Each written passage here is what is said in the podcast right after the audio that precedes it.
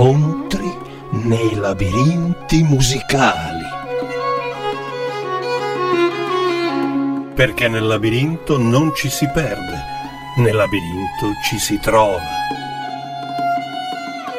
A cura della redazione di musica classica di Radio Popolare. Buonasera a tutte le ascoltatrici e a tutti gli ascoltatori di Radio Popolare e benvenuti a una nuova puntata di Labirinti Musicali.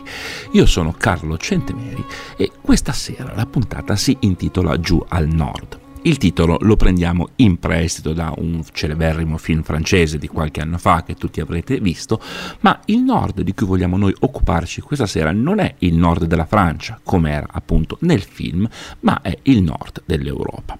Il nord dell'Europa, ossia tutta la zona della Scandinavia in particolare, ci ha portato nel mondo della musica classica alcuni compositori che sicuramente conosciamo tutti quanti molto bene, uno su tutti Sibelius, ma altrettanto Grieg. La vita musicale però in questi centri è stata piuttosto particolare. Ci sono diversi autori che vale la pena conoscere sia del periodo antico che del periodo moderno che non sono così frequentemente suonati e questa sera faremo proprio una carrellata storica ma anche geografica per andare a scoprire un po' di più della musica di questi territori. La prima nazione di cui ci occupiamo è la Svezia. La Svezia fino al 600 non è molto interessata alle arti liberali, soprattutto gran parte degli investimenti che fa sono relativi al mondo bellico, alla conquista e soprattutto al continuare a prendersi a botte con la confinante Russia. Nel momento in cui però la situazione bellica comincia a degenerare, si cominciano a fare dei ragionamenti per cui probabilmente i soldi spesi per scopi bellici potevano essere spesi per qualcos'altro. E per questo motivo si comincia a investire e a dare la possibilità ad alcuni intellettuali per poter cominciare a allargare gli orizzonti di quella che era la semplice musica d'uso nel mondo svedese. Come musica d'uso intendiamo ovviamente gli inni sacri, la musica utilizzata all'interno delle funzioni, ma altrettanto ovviamente la musica da ballo, la musica per le occasioni solenne, che era musica molto molto semplice.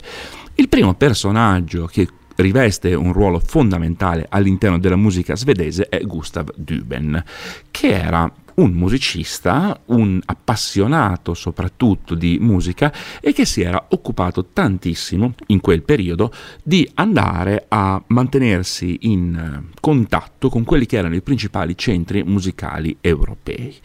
E da questo costruì un archivio straordinario che oggi è ancora in gran parte preservato, si trova quasi integralmente presso la biblioteca di Uppsala ed è stato anche digitalizzato in gran parte. Se qualcuno di voi è curioso può andare a visitare la Duben Collection di Uppsala, si trova su internet, molti manoscritti sono lì visualizzabili in digitale ma appunto proprio perché andò a raccogliere musica proveniente da tante parti d'Europa per documentarsi, per sapere che cos'era la musica in tutto il mondo del centro dell'Europa, Duben è ancora una risorsa straordinaria per noi oggi, per il semplice fatto che ci sono un'enormità di composizioni che sono preservate solamente nel suo archivio. Quindi se lui non ne avesse commissionata una copia, noi oggi non potremo più conoscere queste composizioni perché per tanti motivi sono state perse. Un compositore che fu in costante corrispondenza con Gustav Düben e grazie proprio a Düben abbiamo molte opere di questo compositore è Dietrich Buxtehude che altrettanto era legato al mondo scandinavo anche perché era nato a Helsingborg un territorio che era conteso tra Danimarca e Germania all'epoca, lui lavorò a Lubecca per quasi tutta la vita, ma appunto nel momento in cui Buxtehude si trova a Lubecca è in costante corrispondenza con Düben, gli manda tantissima musica, addirittura gli dedica il famoso oratorio Membra Jesu Nostri e Oggi moltissime cantate di Buxtehude noi le conosciamo solamente grazie alle copie manoscritte che sono presenti nell'archivio di Gustav Düben, in molti casi scritte addirittura in partitura, in notazione di intavolatura tedesca, quindi sono anche difficilotte da poter decifrare, ma grazie al cielo, tramite questa collezione di Düben, oggi ne conosciamo moltissimo di Dietrich Buxtehude. E proprio dal mondo di Buxtehude, che non è solo un compositore di musica per organo come molti pensano, ci ascoltiamo un pezzo di una sua straordinaria cantata che è Jesus meines Lebensleben, che è una cantata costruita su un basso di ciaccona, quindi su un tetracordo discendente. Le strofe sono costruite come delle variazioni su questo ostinato. L'esecuzione che ascoltiamo è diretta da Tom Koopman.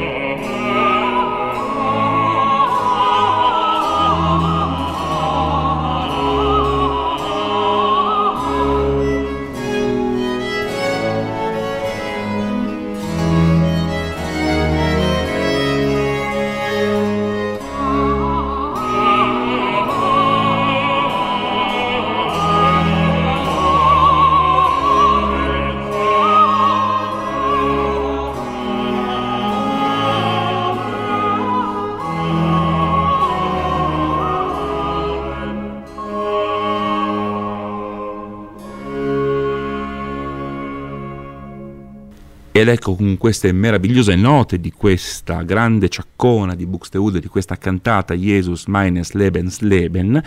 stiamo tornati a parlare di Svezia, perché come dicevamo questa musica ci arriva tramite gli archivi di Gustav Duben, questo intellettuale e musicista e grande collezionista di musica che cominciò a portare i linguaggi stranieri all'interno di quello che era il mondo svedese. La prima grande figura dopo di lui invece fa l'approccio contrario, cioè invece di farsi arrivare molta musica viaggia, viaggia per tutta l'Europa. Grazie fortunatamente a una serie di borse di studio da parte del governo svedese che a questo punto aveva visto nella musica come un qualcosa di estremamente importante e interessante per il progresso della nazione, Johan Helmich Roman, questo è il compositore di cui andiamo a parlare, viaggia per tutta l'Europa, va in Inghilterra dove conosce Handel, viene in Italia dove conosce Tartini, col quale poi avrà una lunghissima corrispondenza, si informa su tantissima musica, poi torna indietro e ci produce tantissima musica, ci produce sinfonie, produce concerti, produce musica vocale, la sua composizione certamente più celebre è la Drottningholz Musik, cioè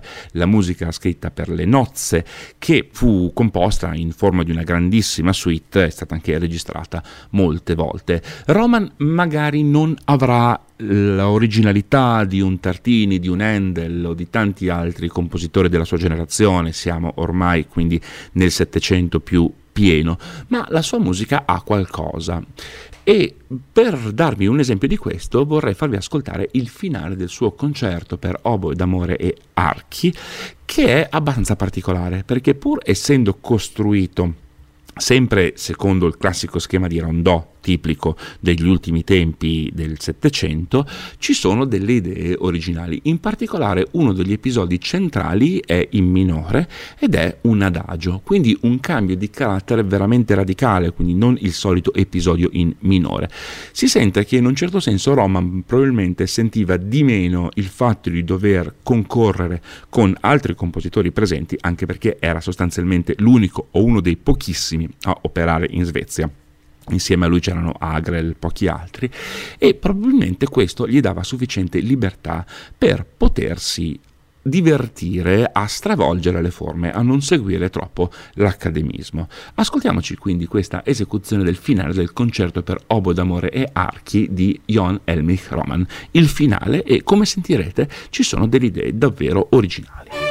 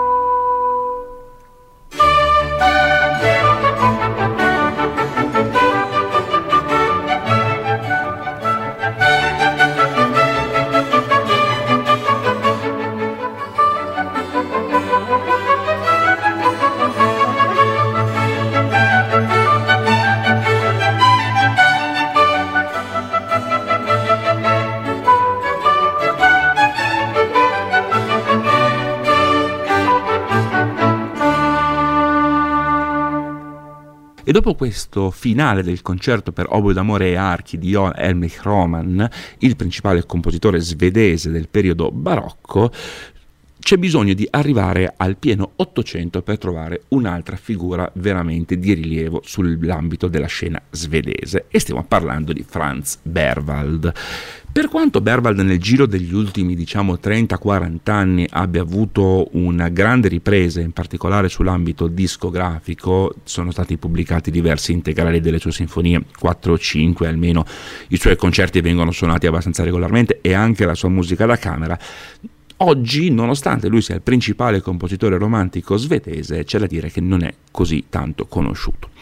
Berwald si ispira molto a principi del resto d'Europa e la particolarità è che nonostante ebbe sempre un grosso sostegno da parte delle istituzioni, altrettanto però la sua musica non fu capita. Ricevette un sacco di recensioni negative da parte di quelli che erano i giornali dell'epoca e egli stesso si trasferì a lavorare in Europa, ma in Europa, a Berlino in particolare,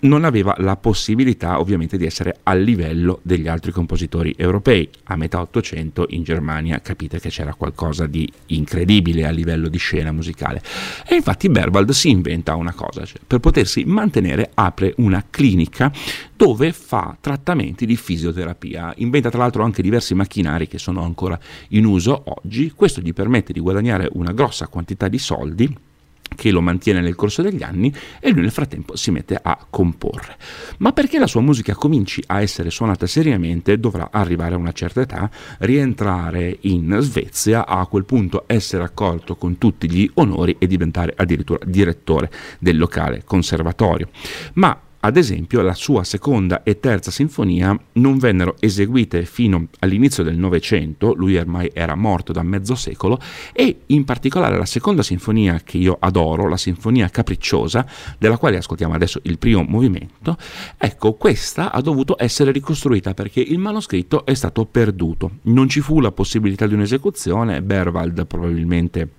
la mise da qualche parte, noi non sappiamo dove è stata messa, all'inizio del Novecento è stato necessario ricostruirne l'orchestrazione a partire da una versione per quattro parti, quindi diciamo per quartetto d'archi, su cui Berwald aveva messo una serie di indicazioni per quello che riguardava le velocità e soprattutto la strumentazione. Quella che ascoltiamo oggi purtroppo quindi non è la versione orchestrata e definita da Berwald perché purtroppo questa è rimasta perduta vista all'epoca l'insensibilità del pubblico e degli impresari non permette di eseguirla e quindi di pubblicarla, di averne più copie. Il tutto era affidato solamente alla copia di Berwald e una volta perduta quella, fortunatamente c'era questa bozza questa versione provvisoria della sinfonia in una versione più a quattro parti che ha permesso di avere la versione che abbiamo oggi. Sentiamoci quindi il primo tempo della seconda sinfonia di Berwald.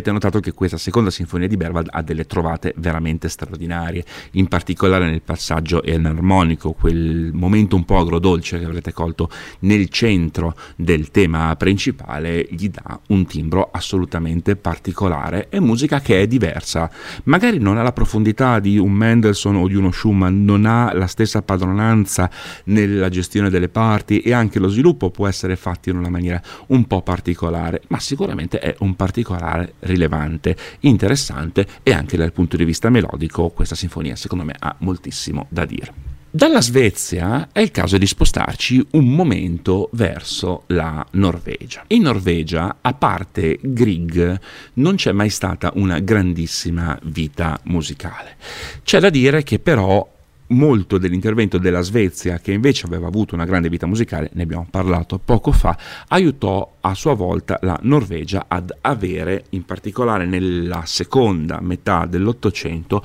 una vita culturale rilevante perché la Svezia e la corte svedese investì parecchio nello sviluppo delle arti liberali in Norvegia e questo portò a una serie di compositori, Grieg sicuramente in testa, ma non solamente lui.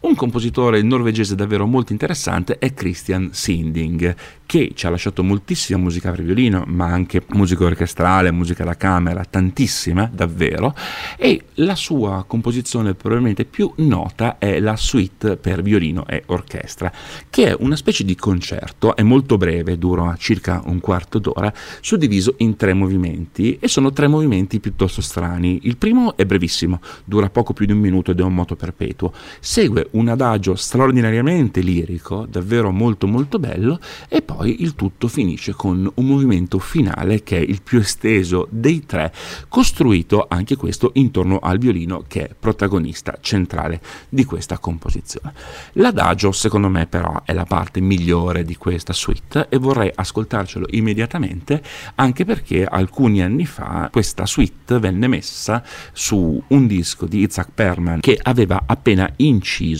il concerto per violino di Sibelius e per riempire il disco appunto incluse la suite di Sinding e questo diede la possibilità a molti di conoscere questo brano che altrimenti sarebbe rimasto sepolto negli archivi della memoria. Quindi Isaac Perman alle prese con l'adagio della suite di Christian Sinding.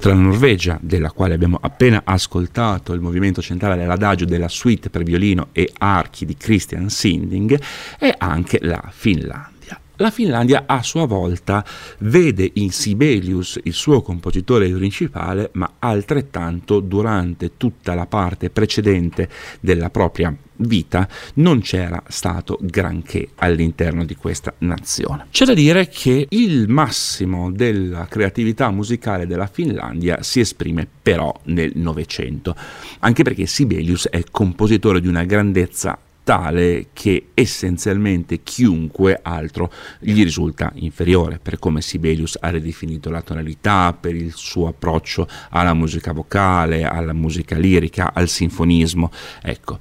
in questo senso la Finlandia esprime delle creature davvero straordinarie nel Novecento. E proprio vorrei ascoltare l'unico brano di musica contemporanea di questa sera, preso proprio da una autrice finlandese, cioè Kaja Sariao, la principale esponente della corrente degli spettralisti, una musicista a tutt'oggi vivente, ha ricevuto il Leone d'Oro lo scorso anno alla Biennale di Venezia ed è stata autrice di tantissima musica, ma probabilmente lo strumento dal quale ha tratto di più è stato il flauto. E infatti adesso ci ascoltiamo una sua composizione che si chiama Noa Noa, che è ispirata ai diari di Gauguin. È una composizione per flauto ed elettronica che ha alcuni anni, ormai è diventato un discreto classico, l'esecuzione che ascoltiamo questa sera vede Laura Fauro al flauto e Massimo Marchi all'elettronica.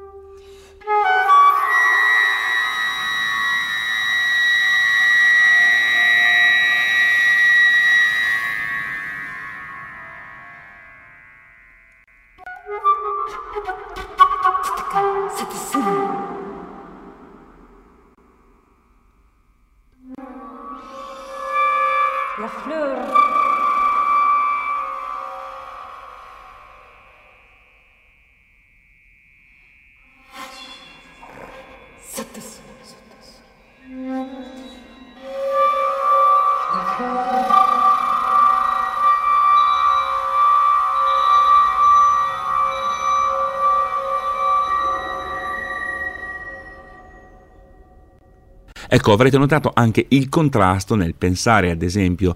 un autore come Paul Gauguin e il suo legame con i tropici, ad esempio, avete sentito anche le parole che si sentono declamate in maniera chiara da parte del flautista nel testo, e un autore invece la cui cultura viene da un paese nordico, quindi legato a un paesaggio completamente diverso rispetto ovviamente ai tropici evocati nei diari di Gauguin che in questo Noa Noa di Kaja Sariao abbiamo appena ascoltato.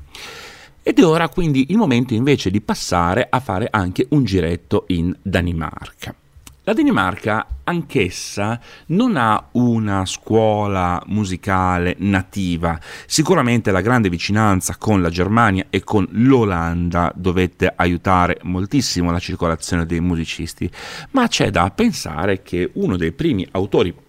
ad avere una grande fama in Danimarca non era un autore danese. Stiamo parlando infatti di Friedrich Kuhlau. Della presenza di Kuhlau in Danimarca i danesi devono ringraziare soprattutto Napoleone. Facciamo un brevissimo profilo biografico perché allora Kuhlau era un compositore tedesco e tale viene nominato all'interno di tutte le bibliografie lui era nato nel 1786, era nato nella Bassa Sassonia, era diventato cieco a dieci anni, aveva però imparato a suonare il pianoforte diventando in breve tempo uno dei virtuosi più richiesti. Era stato lungamente ad Amburgo, era stato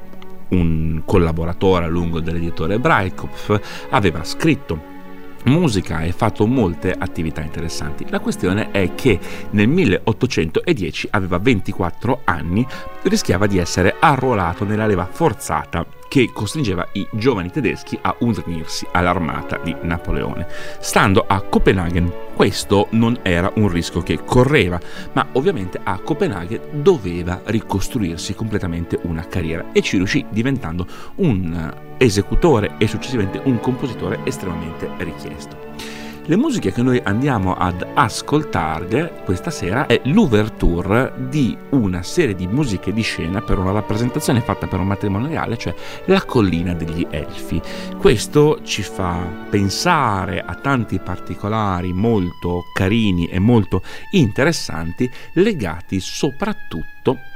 e questo è l'aspetto bello, ovviamente a tutta la mitologia nordica che come sapete è una fonte senza limiti di ispirazione per quello che riguarda gli soggetti e gli argomenti utilizzati poi anche nelle opere. Quindi sentiamoci questo Ouverture dalla collina degli Elfi di Friedrich Kuhlau.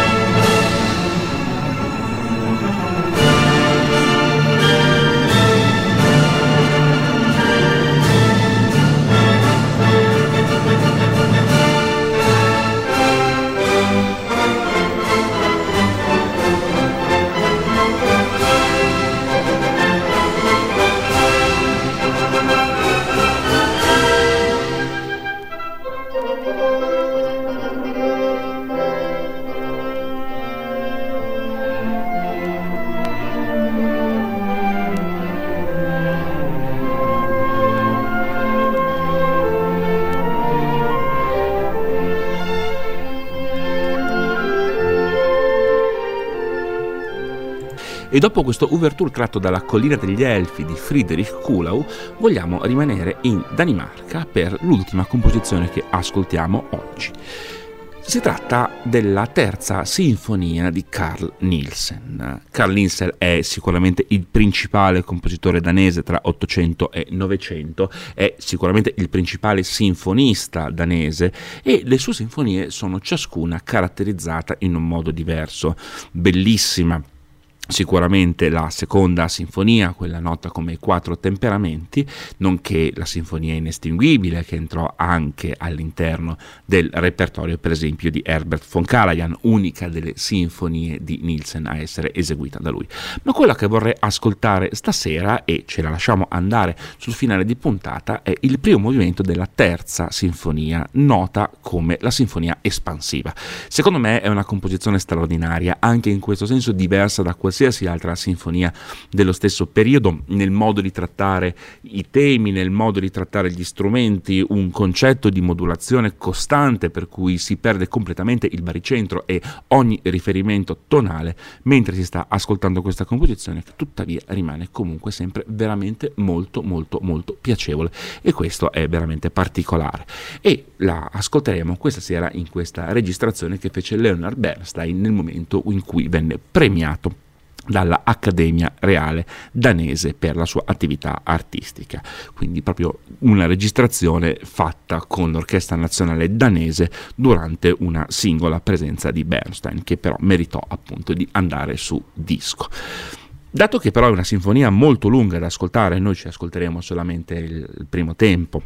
una, o una parte di esso, è però um, anche un po' il compito per casa quello di andare ad ascoltarvi questa sinfonia per intero perché davvero vi ci affezionerete e non la abbandonerete più. Purtroppo non è molto eseguita nelle nostre parti perché è molto difficile e fuori dal repertorio delle orchestre principali.